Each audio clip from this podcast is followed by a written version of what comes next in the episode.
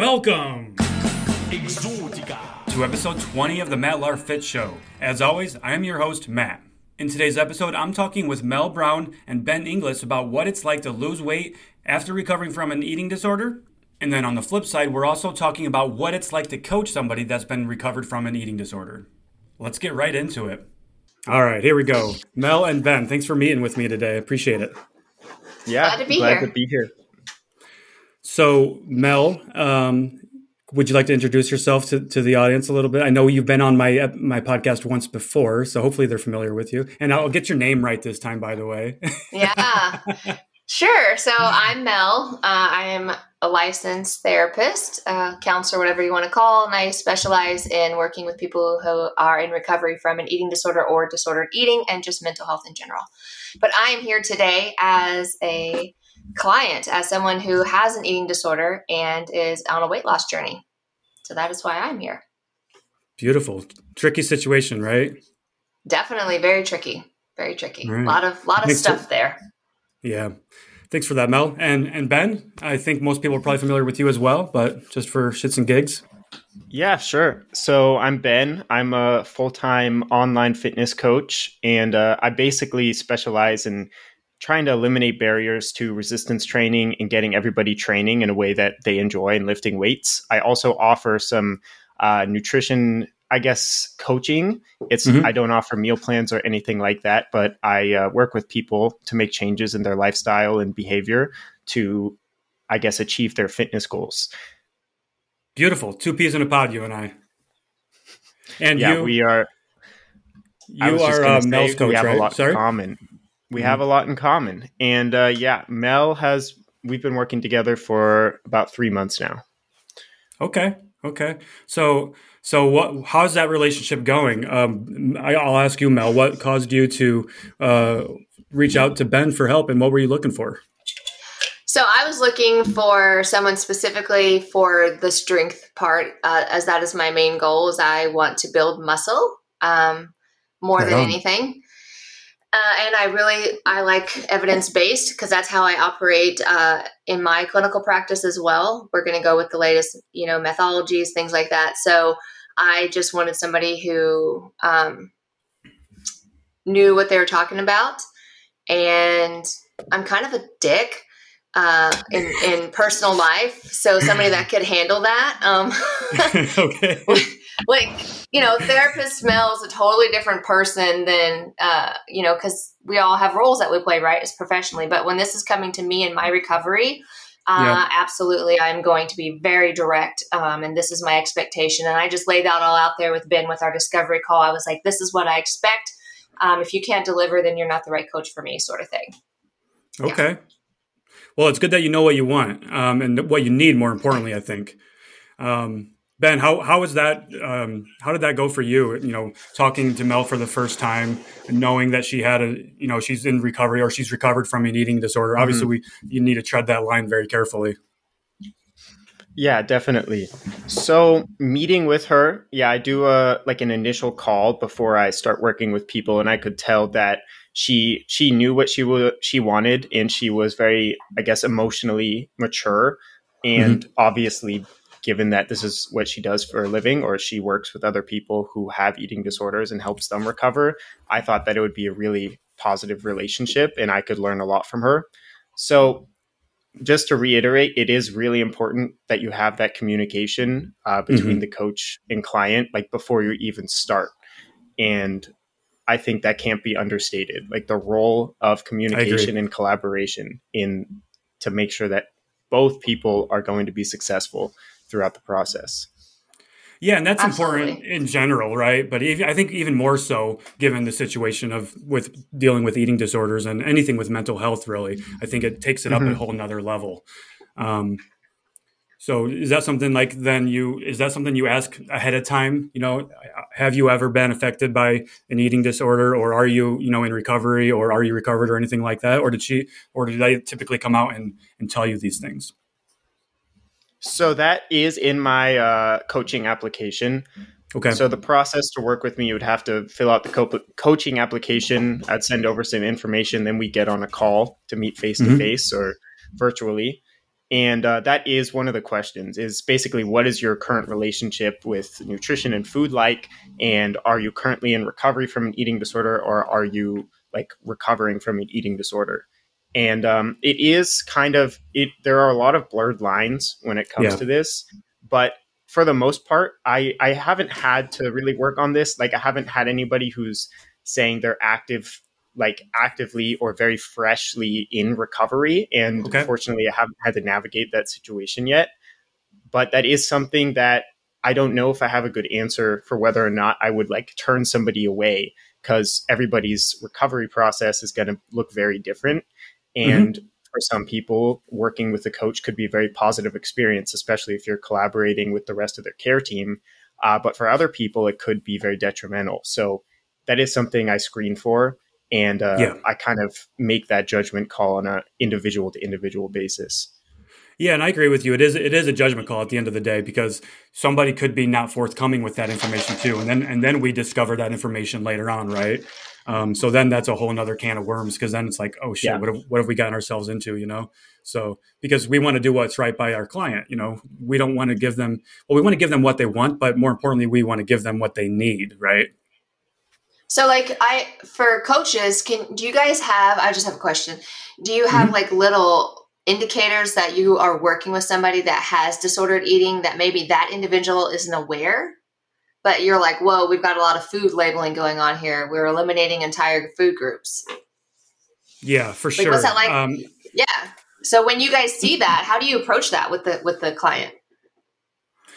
It's so usually on my discovery calls, me personally, I, I try to let the client do as much talking or the prospective client do as much talking as possible. You know, I'm, I'm, I'm there to listen. I'm there to understand and ask ask follow up questions. So there's usually a lot of you know restriction going on. Um, you know, which then of course then there's the opposite end of the spectrum with the binging later on. Um, but those things do become apparent, and especially the terminology. And I'll I'll I'll, I'll usually interject in those conversations like I just want to jump in there and I, I, want to touch on what you just talked about right there. You know, when you were labeling that food as bad or saying you were cheating or or even just victimizing yourself and blaming yourself and just beating yourself up. So I usually try to just touch on that and try to reframe that train of thought and and and see see how receptive they are to it and and then go from there. Okay, that makes sense. What about you, Ben? I would yeah, I would just add I think it's very tricky because your role is as a coach and not as a mental health provider or counselor. Uh, and while those roles definitely do sort of bleed into each other a little bit as a coach, uh, mm-hmm. you're having to speak about a lot of sometimes difficult convers having a lot of difficult conversations and helping yep. them overcome things that like everything is related. Like you can't separate somebody's mental health from the rest of their body or the rest of their life. Right. And I guess it just comes down to sorry, I lost my train of thought here. Um, I do um, that all the time. yeah, I was I was just gonna say it's hard to actually identify and diagnose somebody because that isn't my job.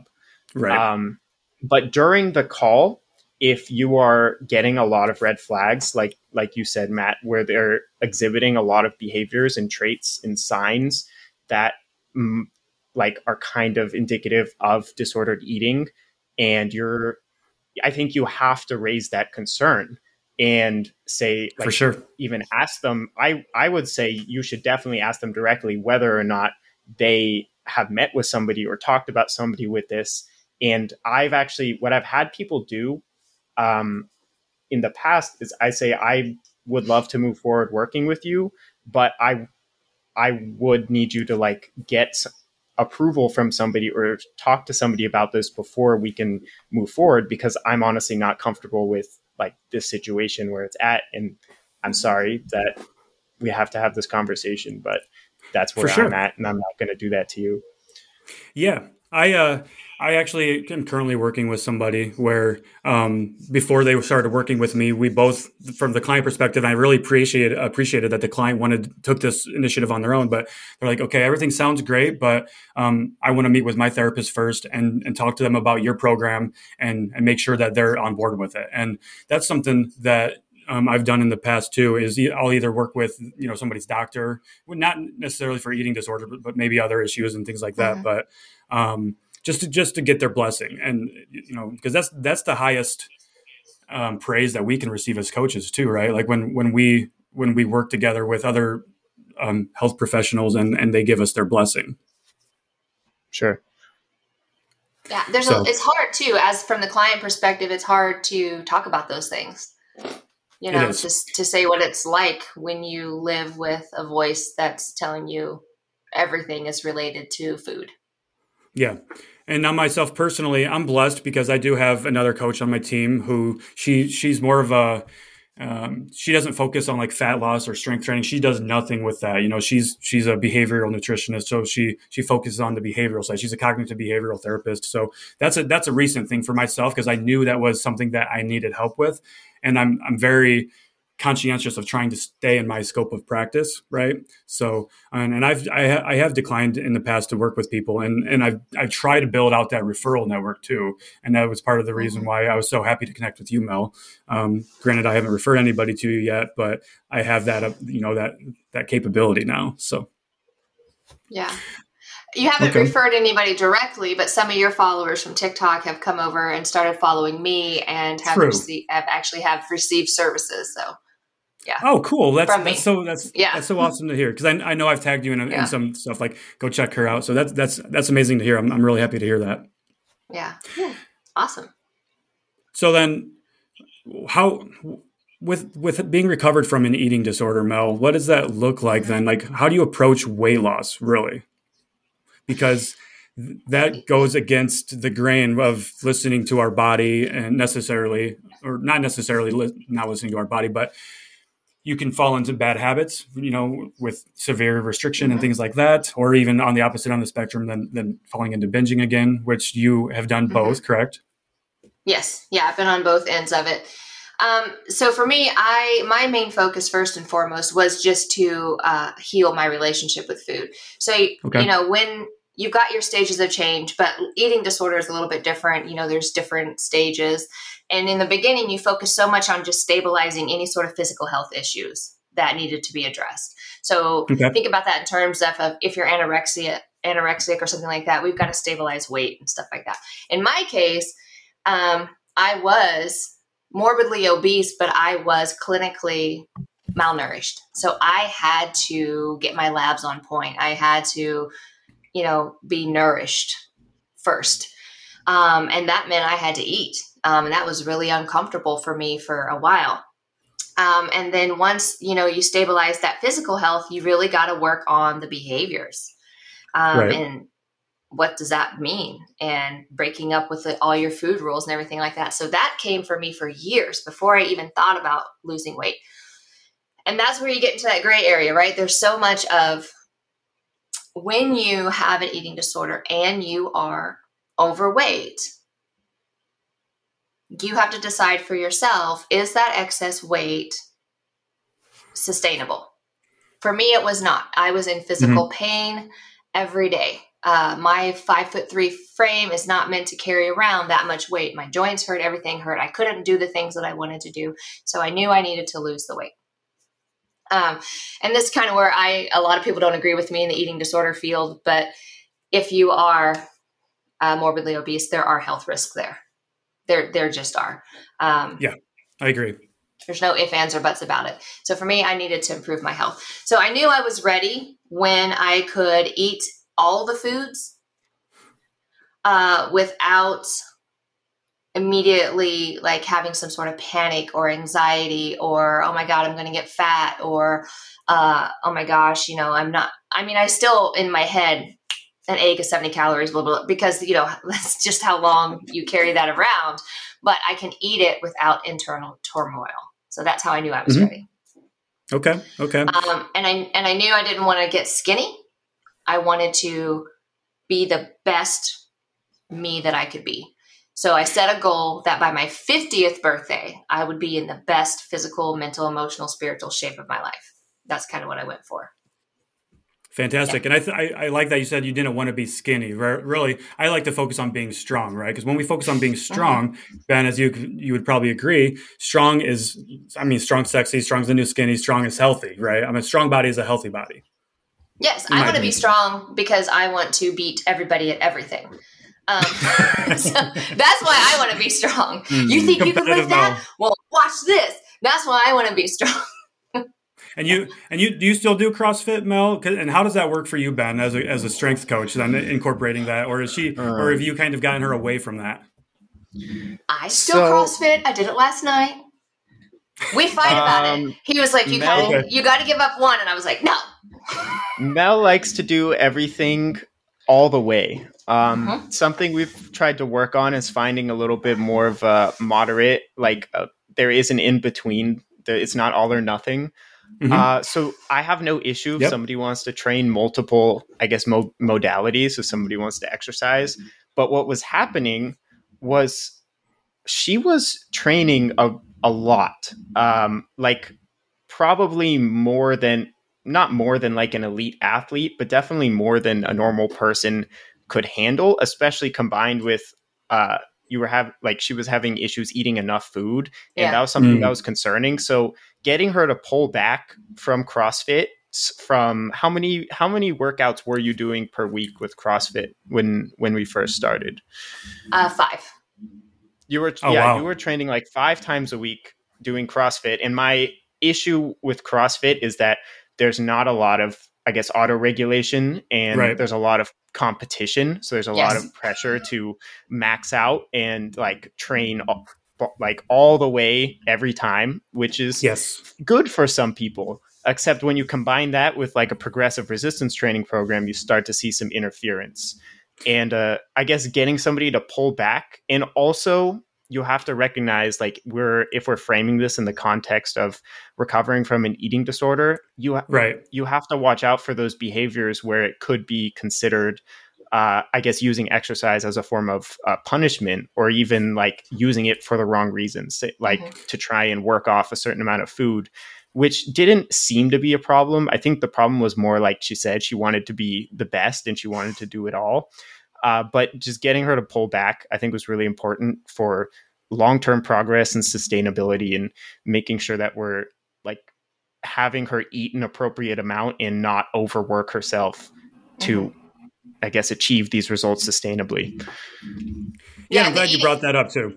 The eating part was so I went into it telling Ben I'm I'm not restricting. I eat whenever I'm hungry. And it's not that I was restricting, it's the foods that I was choosing. Like I am a veggie girl, hardcore. That's what I I love vegetables. And okay. that's that's my go-to. Um, and well, that doesn't always give you that lasting energy that you need when you're doing everything and then some. When you're doing um, all that work, yeah. Right, yeah so that was so then i was like i'm not going to do nutrition with you at all and then we ended up doing nutrition and it was like oh, okay i'm not under eating i just that relationship with food what what do we need to do differently so then that that's I didn't, the, I didn't I didn't have enough energy. Yeah. Right. So then you're you're eating to fuel your body, right? To, and to nourish your body to give it so you can recover properly and so that you can build that muscle mm-hmm. that you're looking for and get stronger, which then that you have to be intentional with that in a way, especially with as much work as you were doing. Yes. Um, and that took it to having been recovered. I was like, I'm purposely going to go into something where I am going to look at my food where I have been a mindful eater for the past whatever, and that hasn't been something that I've done. Um, mm-hmm. I haven't really purposely looked at food, uh, and so that was different. Yeah, and Ben, I'm I'm glad that you brought up to the the potential for the the obsessive side to come out because that's that's obviously you were looking out for that, and that's a that's a huge red flag for us to look for. Um, but the competitive side, I think most people have a competitive nature, and that's probably what draw, drew you to CrossFit then as well, right, Mel? Um, because it is kind, very competitive. Of, it's a sport. Yeah. Yeah. yeah, I was working with a different personal trainer who happened to be a CrossFit coach, and I walked into the CrossFit gym one day and I saw a body that looked like mine, and we're still friends to this day. We lift, we went girls' night last night. Those two girls, they're so strong, and I was like, if she can do it, Love I it. can do it better. um, and, I, and, I, didn't even know her. And I walked up to her and I introduced myself, and I said, "When are you coming to class next?" Um, and she's like, "I'll be here tomorrow." And I was like, "It's on." Um, uh, and then we've been yeah, we've been tight ever since then. Uh, but CrossFit in itself or fitness in itself is, for me, is my number one coping skill. But again, I, I have an insane amount uh, amount of energy. I'm, I'm a fucking border collie, so I got to do something. So that is what helps. Um, so when I had to scale it back, I was, I got, I got, I had a little fit about it, and then I pulled it together. Sure. So when when you guys pulled it back a little bit, did you then pull pull back the CrossFit and then increase your guys' uh, strength training that you were doing together, or or did you just so, find that happy medium where you just pulled it back and, and then maintained what you guys were already doing with your strength training? So I'm not sure what it was like on Ben's end, but this end, I was like, okay, I'm not going to do CrossFit five times a week. So this is what I'm going to do instead. And I texted him, I was like, I'm going to put all your workouts together. And he was like, it's not supposed to be that way. oh, no. So you were, you were still trying to get that, that, circuit or something, right? You were trying right. to keep that intensity like, up? Or? Yeah. I was like, I'm just going to lump them together. He's like, no, it's programmed for a reason. And I was like, oh. right. So that's a so, great yeah. point then, too coaches and like Ben especially. I mean, I, I know Ben, you, you're really good with your programming and strength training. So what what was your challenge there then? With how do you how do you put your foot down and say no? This is what we need to do. You need to f- trust the process. Trust me as your coach because that's why you hired me, right? Yeah. No, that's a that's a great point. And like you said, that your Mel obviously sought me out and hired me for a reason. So I kind of when people come to me, they have a buy-in, meaning like what I say has holds weight more than like the average person or a random trainer. Yeah. So at a certain point, I knew I had to meet her where she's at. So we're not just gonna, I'm not just gonna have somebody like do it 100% my way or like train the way I like to train. So I try and mm-hmm. keep it like I guess gradually we're going to say try and find some happy medium where we're going to pull back the conditioning so that you're not doing it like directly before a workout or we're not doing like really high intensity new movements uh, that are going to cause a bunch of muscle damage and you're not really going to recover from. Mm-hmm. And then I also I tried to just emphasize the point that the strength training like she wanted to combine all the workouts like the strength training is organized in a way that you're going to receive some sort of stress and then in between that stress you're going to your body is going to recover and you're going to adapt to that stress mm-hmm. and i don't think i explained it this explicitly but if you're doing so much stuff in between you're going to impair your your recovery especially mm-hmm. combined with like not eating enough calories or not eating enough protein right so my job is to meet her where she's at and then she has some sort of buy-in. So i kind of basically just said like the strength training is programmed in such a way that i like we you're not going to be able to get the best out of it if you continue as you're going. Like you're going to interfere with your progress. So if you really want to i think i asked you like what your priorities were. Um, like I tried to get her to say like what she really wanted out of the program was to uh, like increase her her numbers, like get stronger in the squat and deadlift, sure. and I guess improve her body composition. And those come from consistency and pr- progression. And with the CrossFit workouts, there was a bit of randomness, so I really tried right. to like emphasize the point that what I'm doing here, like what what CrossFit is doing, can definitely complement and exist, and you can still do that but we need to like shift that focus to the strength training if you want to get the most out of it. And that was kind of my approach, but I'm curious if it was received that way to you, Mel. Yeah, it was definitely received as like, listen, do it this way or you're going to fuck it up. Short version um, is how I took it. And I was like, okay. And I think that is what's needed. So, as again, somebody on this side who lit, who does have an eating disorder, we constantly there's this constant voice in your head that's always telling you do it do it this way do it that way because the end goal is what? So maybe somebody's end goal is to be skinny so they're always fighting against that voice.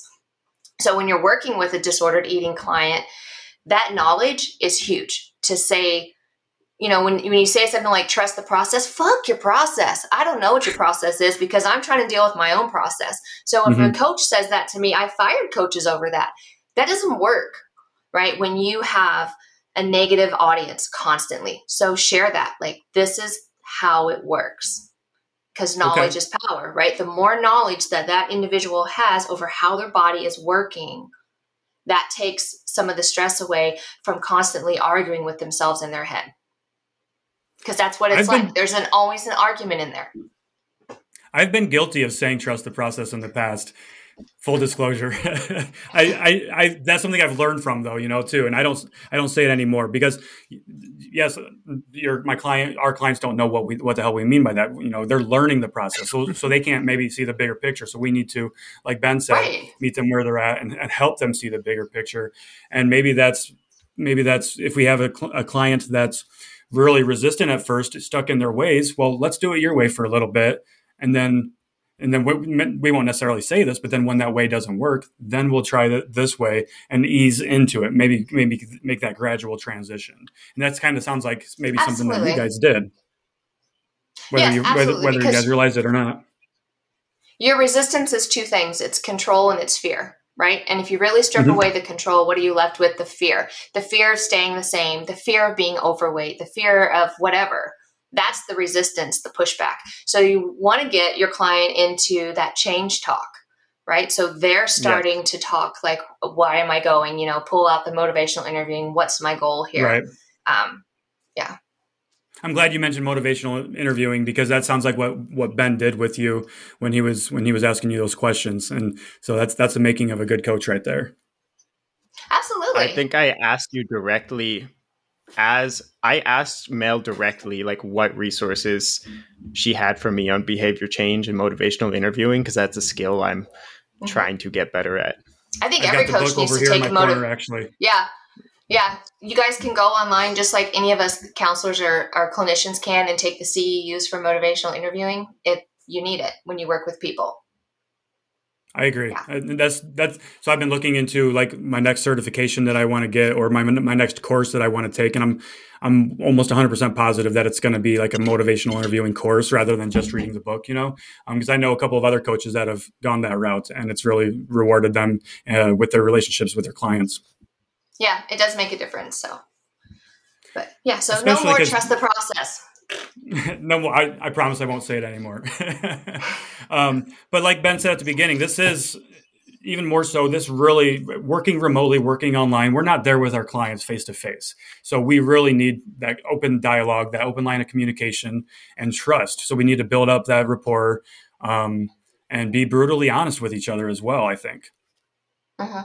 And when you're working with clients too, everybody, you know, you guys are, are weight loss, strength loss, strength coaches. Strength loss. Sorry, strength coaches, weight loss, not. strength coaches. Um, yeah, yeah. Do you have conversations with your clients when when you ask them like, how do you measure progress? Right. So Ben said to me, I want. He yep. said progress is like weigh in. I was like, fuck your scale. I'm not weighing in. Um, so like, how do you measure progress? Right. That needs to be mm-hmm. unique mm-hmm. to the client. It does. So there are so many ways that we can measure progress. And yes, it is the scale weight for some people, but not for everybody, especially with people that have suffer from an eating disorder. I, I would not I would not be that's not something I would be comfortable with is using the scale probably at all with somebody with an eating disorder. I have a lot of bad habits bad disordered eating habits that we try to work through where i have clients that i've worked with for about a year now we haven't even done a, a single a weigh-in because I, we were kind of aware of that. So what do we do then? Well we, we look at first and, first and foremost in my opinion those strength gains. So are we making progress over time? Are we progressively overloading? Um, but then also I, I'm a huge advocate for taking body measurements with with a tape. Um, but also you know what how are your Which energy is very levels, triggering. Right? so tape so body measurements are incredibly triggering uh, for someone uh, with disordered eating. So that's something too to tread lightly. So maybe okay. we don't use it. Maybe we don't use a tape measure, but how are your clothes fitting? Okay, right? and that is that's, one. Yeah, clothes fitting measure. for sure is one that we use. Okay. Okay. Yeah. yeah. I, and I, saying, I learn from you all yeah. the time, Mel. So yeah. yeah. So like, how are your clothes fitting? Um, and people, when they think of clothes, like if somebody says to you, like, you know, my shoes fit differently, that is a huge sign of, of weight loss because your feet actually get smaller. Um, having lost over 150 pounds, all sorts of shit mm-hmm. gets smaller. Um, mm-hmm.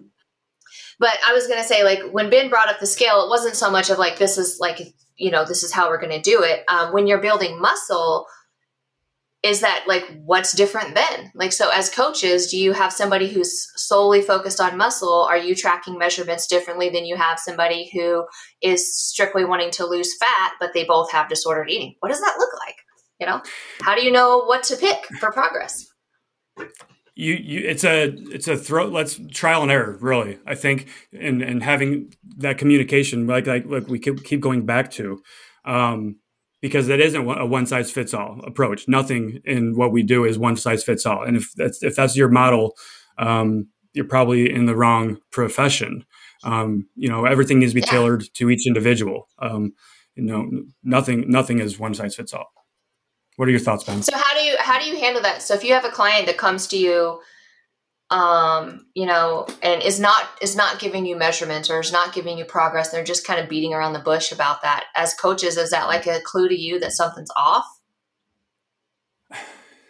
It, well, it's, it's yes and no. Um, if and that's another thing too. I don't use measurements with everybody either, so I I would prefer to do that, but um, not everybody does. And if there if there's a reason if they're not doing it, even though that we've agreed that that's the best way to do it or what works for them, then it's like okay, well, what's really going on here? Like um, I've had clients in the past where you know coming. I've had a client, for instance, that came off of Weight Watchers. They they were on Weight Watchers for uh. years, and they weren't tracking or doing their measurements like they were supposed to be one day of the week or i can't remember exactly what the, the scenario was but after, after doing some some conversations with them having a call with them it was discovered that that one day of the week was when they had their cheat day with weight watchers and that's why this wednesday it was i think it was a wednesday that this was happening that's when everything would kind of unravel for them. Mm. So then we, so then that, so then what we did is we, we completely threw tracking and the measurements out the window at that point. Cause then we're like, okay, this is actually a bigger problem. We need to get behind, we need to get behind this and, and, and, and fix that problem right there. Okay. That makes sense. I hate cheat days. They're not, they don't, same. They yeah. don't, they don't do anything other than reinforce. You just put food on a pedestal, right? You can yep. have, I, I think I did a TikTok about this the other day. You can have your weekend foods any day of the week why are you going to save it for the weekend? Yeah, exactly. Exactly. I had pizza Wednesday night. It's nothing you know, special. So, yeah. Right. And I actually had a comment earlier on one of my TikTok posts. Um, they were saying like, I want to eat porridge for dinner or something. I'm like, yeah. fucking eat porridge for dinner. Then I'm like, your body doesn't know when what breakfast food is, right? Like if you ate pizza for breakfast, for instance, your body wouldn't know that, oh my God, this is breakfast food or this is dinner food. I can't eat this right now and like behave differently because of it. You know, that's it's all up here. Yeah. yeah so I just want to weigh in on the the measurements and progress and sure. where so where my head is at is those are all tools uh, and i make it very clear and i've actually been working on like an faq thing that kind of summarizes all this uh, for my clients because when it comes to progress measurement it really depends on the individual. And so for most people i like to look at weight waist circumference and progress pictures all three of which are terrible tools for people who are struggling with eating disorders because a lot of body image issues and disordered eating behaviors um, kind of center around those things and their relationship yeah. with those things.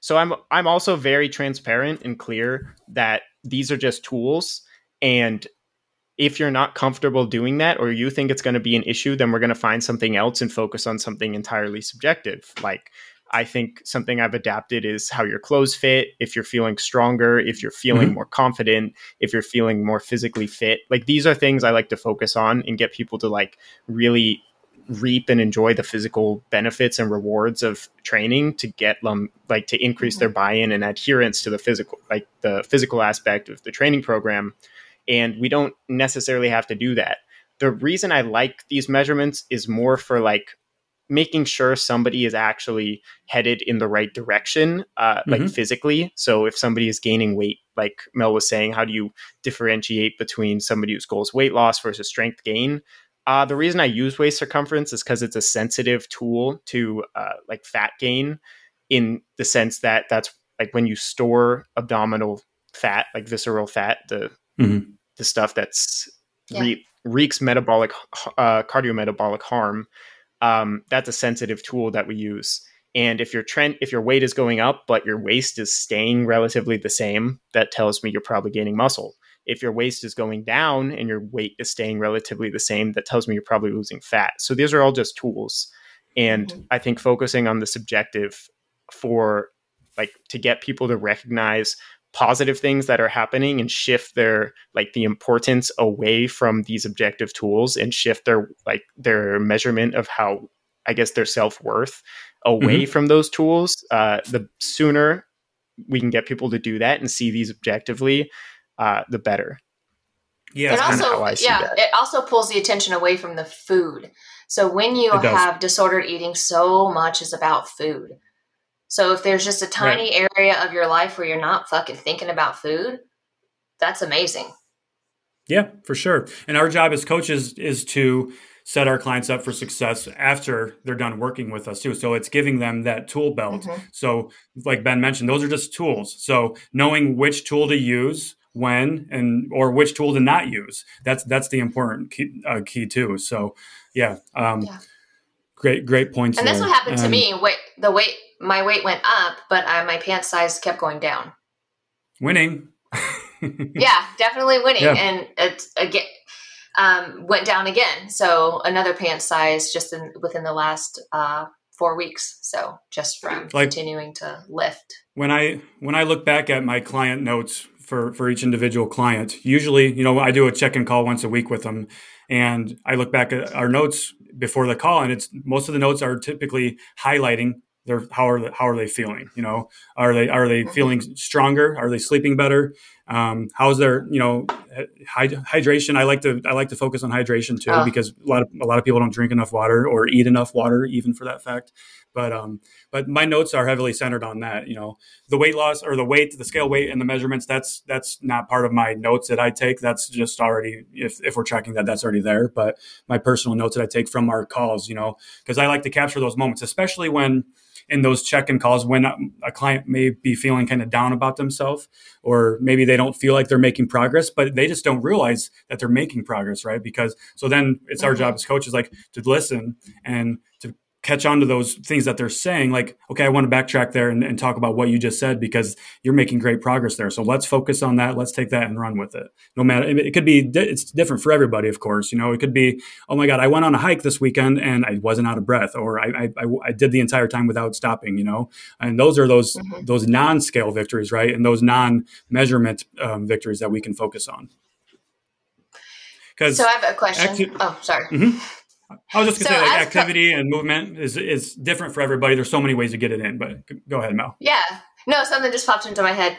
So, because we were talking about losing weight, so when you have mm-hmm. have clients who have disordered eating, um, and they're chronic dieters, right? How do you help them shift that mindset from dieting is not the same as a sustainable calorie deficit? One question. Second question: As coaches, are you in tune to the ways that chronic dieters silence their hunger? It's called hunger silence. We're very good at it of drowning out hunger. That's those are great questions. The first the first part, so the first the first question was how do you transition them or get get them to reframe their thinking? Yeah, reframe from, that thinking from diet is not equivalent to sustainable calorie deficit. They are entirely different. Um, yeah. I like to i like to frame it as a lifestyle change. Like we want to we want to eat in a way that works for us for the rest of our life. And that includes like we'll we'll usually typically very early on or even on that first call identify these foods that they've demonized in the past, cut, cut out of their diets, you know, and then like like fun foods, and then like I like to call them fun foods. And I yes, I hate labeling foods, but if we have to label it anything, I like to label it at least something positive. So let's what what are, what are your fo- your foods that you've never allowed yourself to have in the past? Let's work on trying to get those. Like for instance, I've had clients that literally have never eh, in their adult life enjoyed birthday cake. So we made that we made that a goal to enjoy some birthday cake for their birthday. Yeah. And lo and behold, we did it and they felt good about it. They felt you know guilt, no guilt about it. And with this client in particular, we weren't even, they came to me for weight loss, but this is goes, goes back to very, very early on, identify that weight loss was not the answer for them. Um, it was, it was working on those other things. So, um, that's I call them sometimes foods and everyday foods is what I call them. Sometimes foods, okay. everyday foods. Okay. Yeah. I like that too. That's just what I call them. Yeah. this is what I love about you, Mel. Is like I learned so much about from from you in our in our daily conversations. Um, I've I've I've changed my ways of thinking a lot just by just by ch- oh. chatting with you. So I thank you for that. Um, sure. So your your second question then, uh, what was what was the second question? Well, Ben, did you have anything to say about the first question? Yeah, I think it's it's tricky. I think it comes mm-hmm. down you really have to dig into what I guess what their idea of dieting is because if you think about it, a, like a calorie deficit could be considered a diet. It's caloric right. restrictions, the, the physiological mechanism for weight loss.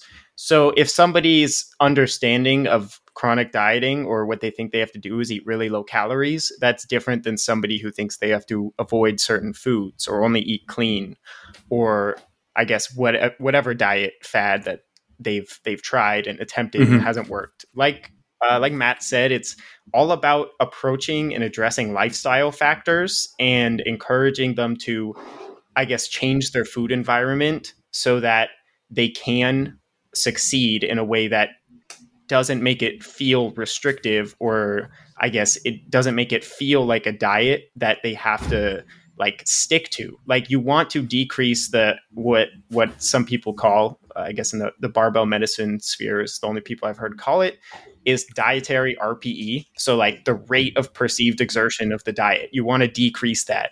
So if somebody is chronically dieting and not having not like succeeding in their goals, they either have unrealistic goals or they have an unrealistic diet.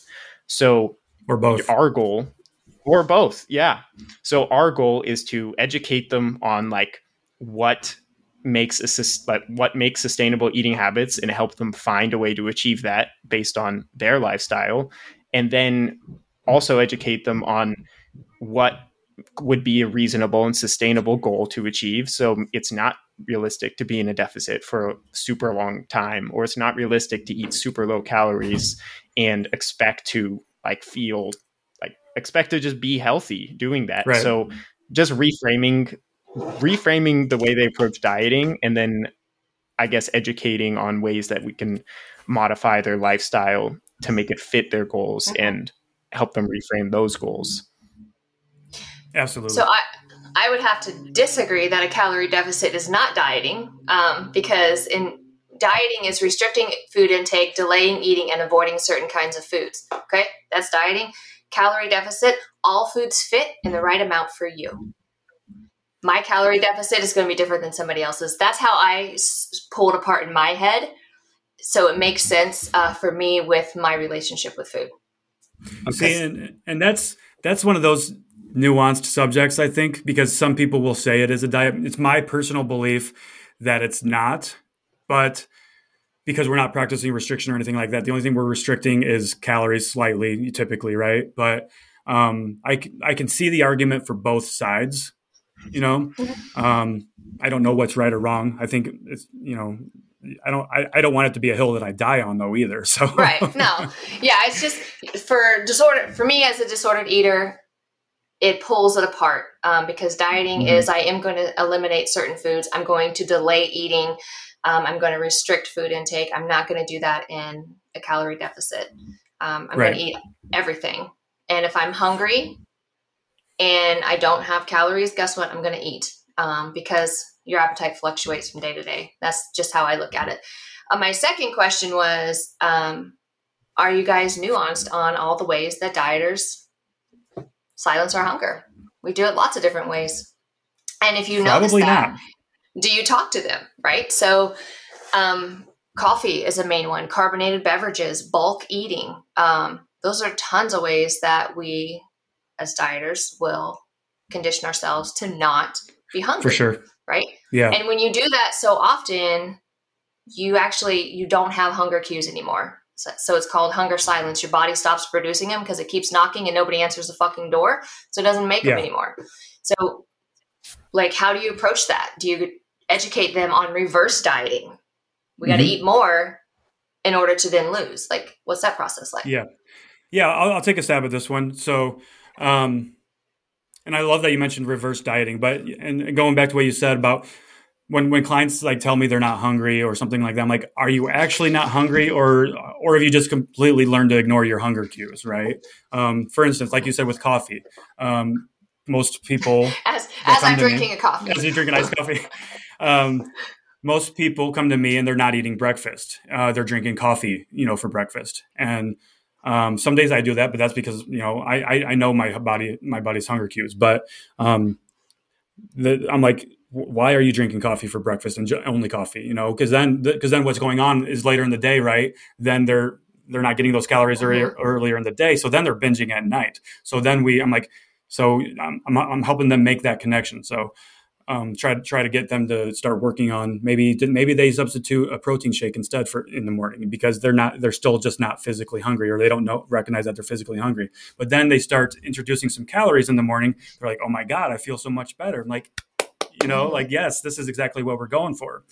And then we have where people have been chronically under eating for so long and the idea like and i'll tell them straight up before we even becoming be, become a client like we we're going to focus on getting more calories right away. Like you need to eat more. And that scares the shit out of people, right? Like you Absolutely. want me to eat more? You really want me to eat more? I've been eating 1200, 1300, 1400 calories my entire adult life. I'm like, yeah. And how has that worked out for you? Right.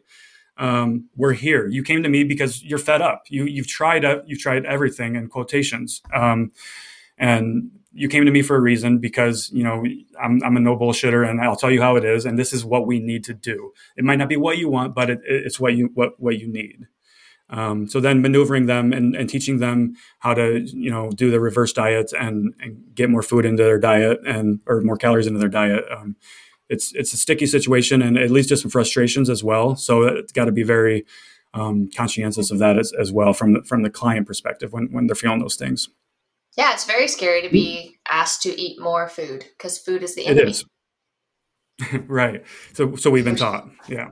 Yeah, for so many. Uh, so getting to mm-hmm. that point to where helping your clients be able to neutralize food is huge. Uh, that you can look at an apple and then you can look at a Snickers bar and not feel pulled in any way morally and just be able to decide, well, what is my goal with eating here? Yeah. Exactly. Exactly. What's uh, what's uh, your take on that one, Ben? That that one's that's a very good question, Mel. Yeah. Um. So I think a lot of the a lot of the strategies for hunger silencing are the same, if not, yeah, probably the exact same for tips people give to lose weight, which oh, makes it very absolutely. tricky to navigate because you have all these influencers giving these quote unquote tricks like Ugh. drink a bunch of water before your meal or like drink a bunch of caffeine or eat lots of high volume foods. Uh, like these are all things that could, like, when abused, they would be hunger silencing. Mm-hmm. So it is tricky because you can only, like Mel was saying, you can only trick your body for so long. Like, um, your body, like, you will get some sort of signaling in your in your in your stomach when you get the like gastric expansion, except you're not actually getting calories from those foods. So you might run into issues where people are starting to just feel like crap. Or this, and this is very not sustainable and it can be dangerous and unhealthy in the long term. So I guess it's it's tricky to differentiate between when somebody is like abusing this versus just using it as a tool to help manage hunger because to help manage hunger you do want to eat like you want to eat more fruits and vegetables and legumes and foods that are higher in fiber and lower in calorie density but at the same time you don't want somebody only eating those foods and avoiding anything that they consider like a higher calorie food because they're scared that it's it's not going to fill them up in a way that like it's just going to not have a great effect on their hunger and they're going to want to keep eating and who knows it's a it's a very slippery slope yeah so i sure. try and get yeah, basically, I try and like pull, pick apart whether or not they're abusing it or just using it as a tool to like increase their satiety. And I don't think there is a hard line. Like, I don't have any strong feelings about a way to differentiate between the two apart from I guess what their history is. Like if this is somebody who's coming to me with a history of disordered eating and they've told me that they have like they've expressed that in the past they have like coped used food as a coping mechanism or they have suppressed their hunger intentionally that is something then in that case i'm going to be watching out for these things mm-hmm. and okay. tr- and maybe having a conversation or asking them some questions whether they think like this is like whether they think this is concerning behavior or whether i should be concerned and getting them to like kind of i guess just expand a little bit on what they think is going on and reflect on I guess reflect on what behaviors might potentially be a trick or not trigger what behaviors might be a red flag or what we should be concerned about and how we might any ideas how they might like want to change this moving forward so that's the way i see it mm-hmm. yeah it goes back to not being a one size fits all and everybody's different and you just need to be aware and, and, and listen and just and just um, make changes as needed and and going back to what you said as well, I, I just thought of this, Ben. What do you come across a situation where people might be eating too clean?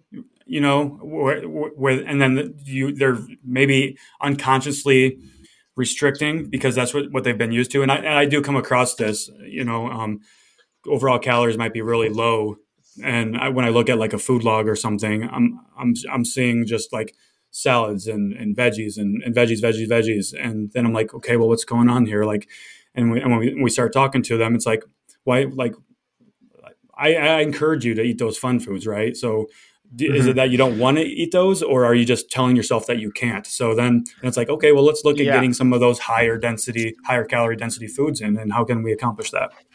So, so in these cases, I generally don't not so this is a really tricky conversation because mm-hmm. you never want to come at somebody and say i don't think you're being entirely honest or accurate with your tracking but mm-hmm. when somebody is reporting very low calories i generally want to dive in and see if they're actually logging everything or because more often than not people will actually not log something because they feel guilty about it Right. Um, and if they have a lot of guilt and maybe they don't want to like they feel this is why it's important to have a really open and like supportive and collaborative relationship because I want somebody to be able to come to me and say like I feel like I messed up by eating this and then I can reassure them that no this is not going to affect your progress yes. rather than having them be like oh shit I I ate this food coach is going to be mad so or I'm just not going to log it and I think this also comes down to like their their previous history of I guess unhealthy or disordered eating behaviors or past experiences or just what they think is like the correct thing to do in this situation. So I want to always dive a little bit deeper and just get them to reflect on whether there's something they like if they're logging everything and if they are logging everything, then I think maybe a food diary is not the right approach. Maybe we want to focus more on uh, more subjective things and improving, like mm-hmm. increasing mindful eating behaviors right. or something like that. And yeah, on the flip that. side of that, that too, on the flip side, when you are working with a client who has disordered eating, particularly the restrictive type, you're mm-hmm. going to see a log that says bagel. And I'm outing myself here, one whole okay. bagel. Um, when in reality, it's probably a couple bites. The brain says, I just ate a bagel for breakfast. But okay. when you are a restrictor, it's not an actual bagel. So early on in my recovery, when I was doing the food logs and working with a nutritionist and was not seeing any improvements in my physical health, I was still exhausted. I was still losing hair. I was having headaches. And she's like, uh, You're telling me you're eating a bagel or you're eating this, you're eating this, and you're eating this, but what's going on? Um, because yeah. we're not we're not seeing that in your labs, and that's just how that um, restrictive voice works. It mm. it cuts you short. So for other people, they underestimate, right? Restrictors, we overestimate.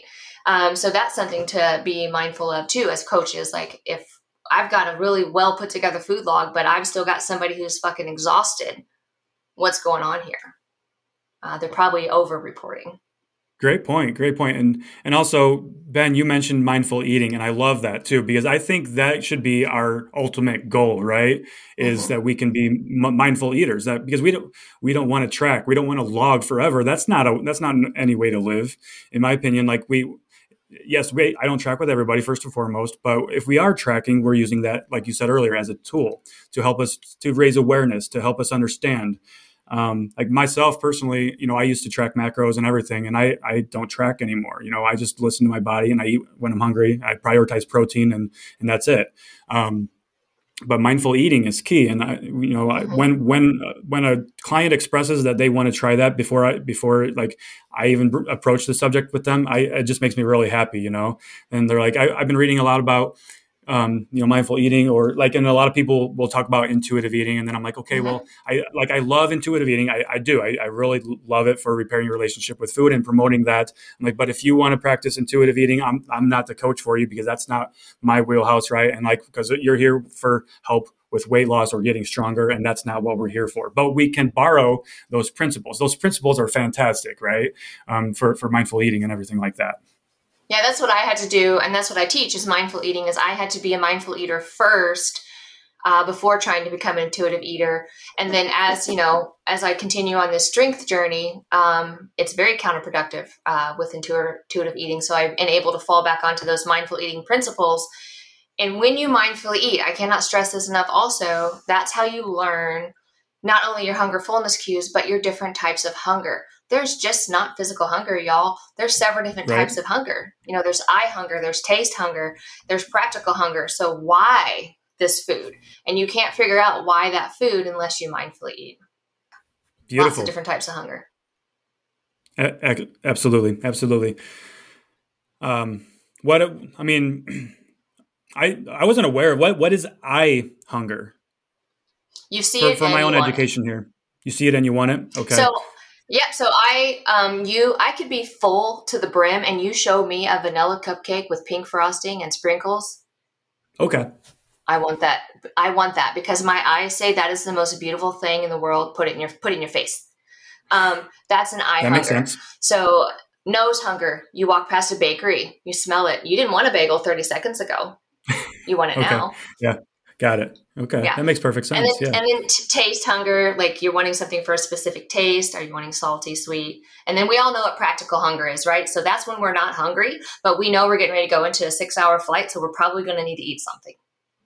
Right. Yeah. Or a six hour flight or going on a long hike or or an intense workout. You need to fuel your body. You might not be hungry, but yeah. you should probably get some like some type of a carb or something into your body, right? So yeah, yeah, and then you got your emotional hunger, which is a lot of emotional eating. And I always stress that that's it's okay that we emotionally eat sometimes as a coping skill, because to expect people to never emotionally eat for the rest of their life, that's not going to happen.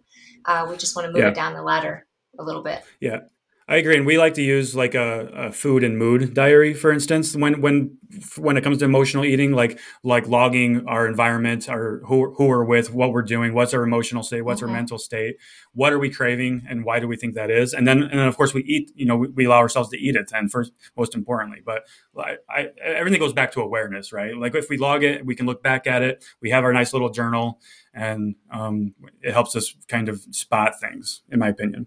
Yeah absolutely. And i get asked all the time like mel how do you know the difference between a craving um, like a craving in terms of you're wanting to use food to escape and a craving as in that just looks good i want to eat it um, you know and that's something i think you as coaches would be really good on helping your clients understand what that looks like for them and their body. You know so for me um, if i see a food and i want it because it sounds yummy. That's just a craving in general. But if I want a specific food to alleviate something, uh-huh. I'm turning to food to cope. Right. So if I'm driving down the road and I see Starbucks and I think, oh, cake pops, those are yummy. I'm going to get one. Or I'm mad at my husband, that dick, and I'm driving down the road to cake pops. Entirely different. Yeah. Sure. Sure but a lot of people don't know that. So maybe that's stuff you guys talk about like yeah why why are you choosing that food? Yeah. you know? a- absolutely. Yeah. Un- understanding. Understanding is is is key.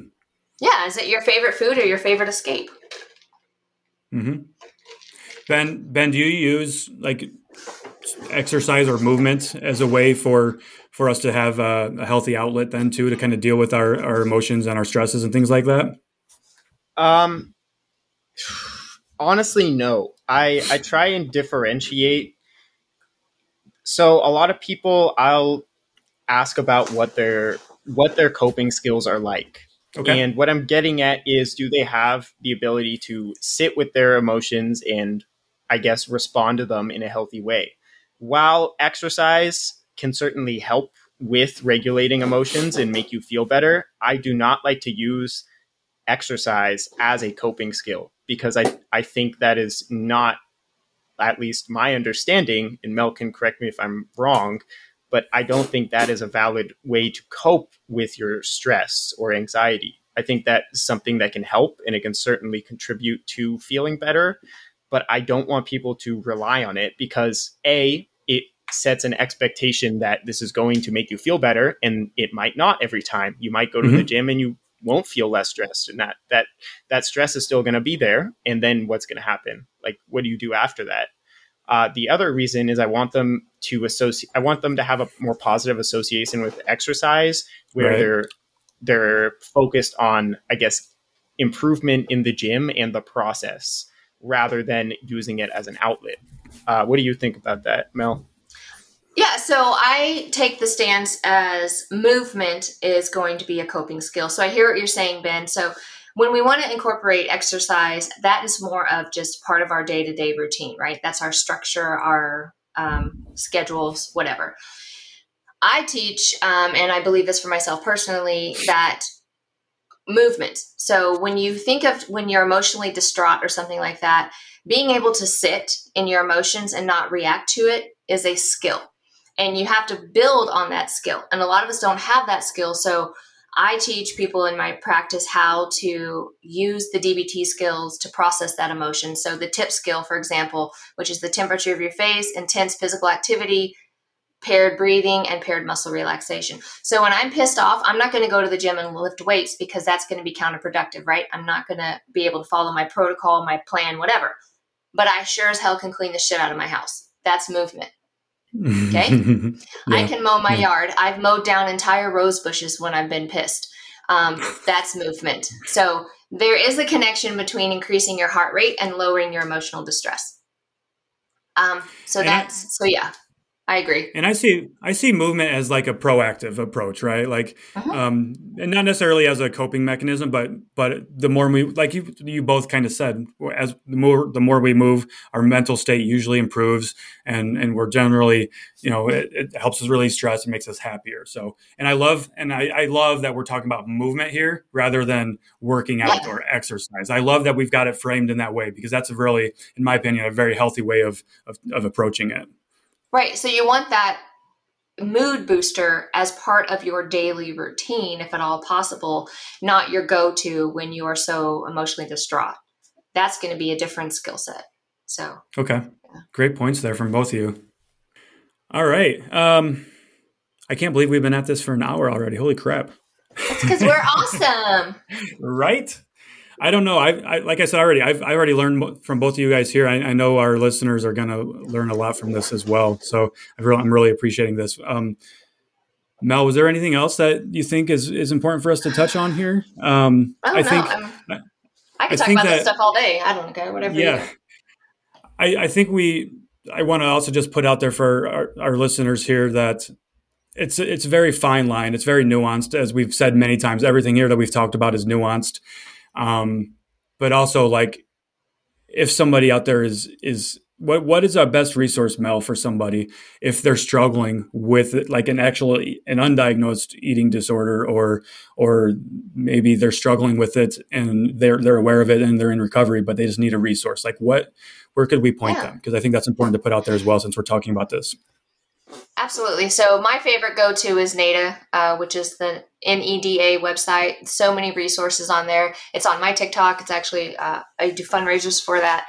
So there's a lot of resources there. You can learn all about eating disorders of different types. Uh, you can get connected to providers in your area. You can research latest statistics. Uh, everything that is about it. Um, it's a bit, it's a great nonprofit uh, organization.